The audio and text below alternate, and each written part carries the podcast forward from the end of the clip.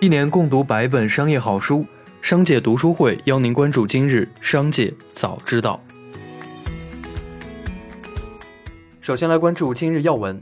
据悉，国药集团中国生物已向有关部门提交新冠肺炎灭活疫苗第三针加强补充方案，正等待方案审批通过。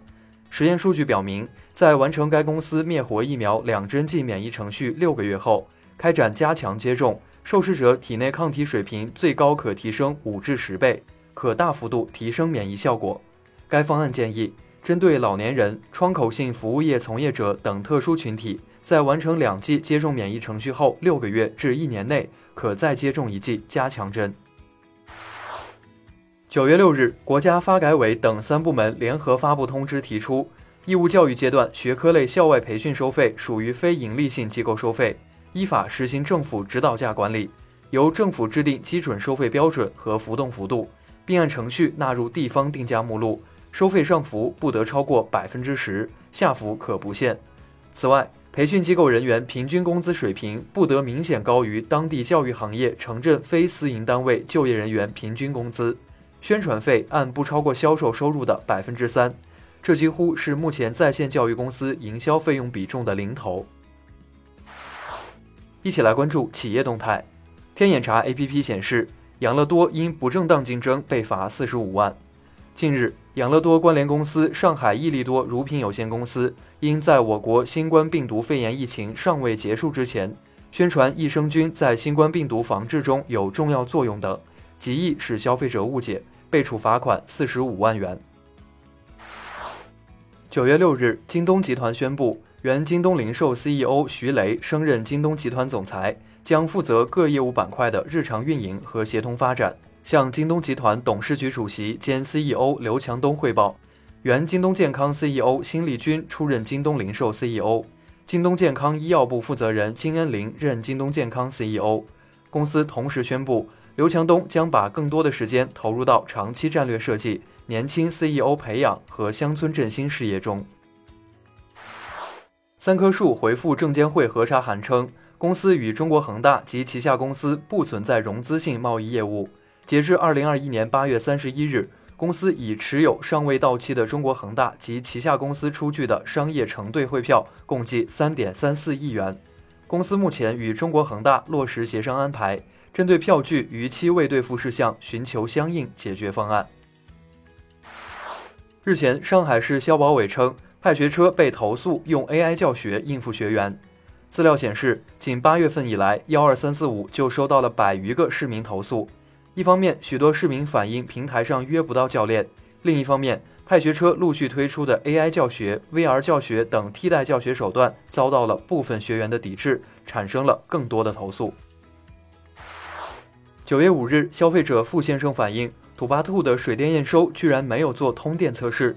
都快装修完了，才发现新房里电路不通，需要全部拆除，导致自己损失了十二点五万元的装修费。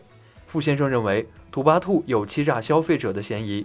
九月初，他向深交所举报。九月三日，深交所回复短信称已经受理举报，这让冲刺互联网家装第一股的土巴兔遇到麻烦。中国社会福利基金会下的“不要烫伤我的童年”在腾讯公益平台的公益项目。被网友爆料称涉嫌以“你捐款，我报销”的名义公开骗取腾讯数百万配捐。九月六日，腾讯公益回应称，暂停涉事公益项目在腾讯公益平台上筹款，冻结由腾讯基金会提供的配捐和激励，并配合主管部门做好后续调查求证工作。二零一八年三月及二零二一年八月，北京大学先后发函至宁德市教育局和宁德市政府。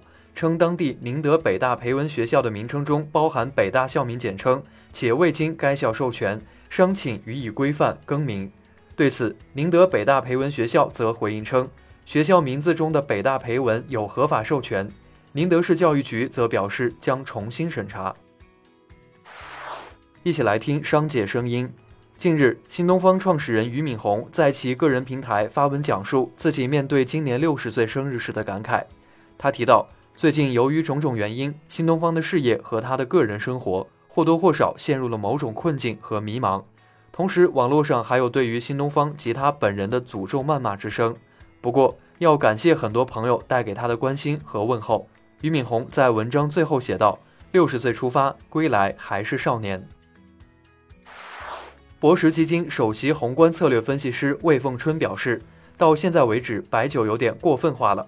从近期很多报纸的报道，白酒有点被资本围剿。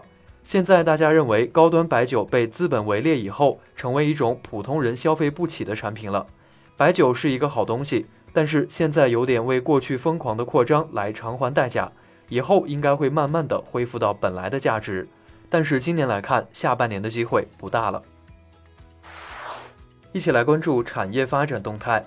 时代周报记者不完全统计，今年以来，截至九月五日，共有二百七十四家房企发布破产文书，平均每天就约有一家房企破产。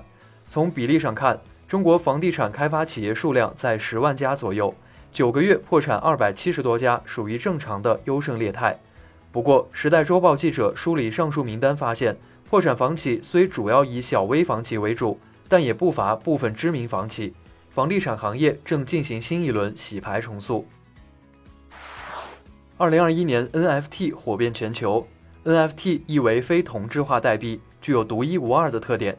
目前在数字艺术品领域应用显著，迄今最贵的 NFT 作品超四亿元成交，国内最高达到两百万。有玩家表示，八月以来 NFT 价格翻了十倍、百倍，投入十万，两天赚一百万。最后，我们来关注国际方面。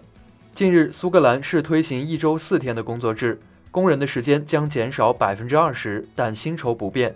此举为苏格兰民族党 SNP 竞选承诺。SNP 将提供一千万英镑（约合一千三百八十万美元），以弥补工人工资差额，降低运营成本和平衡日常工作与生活。以上就是本次节目的全部内容，感谢您的收听，我们明天再会。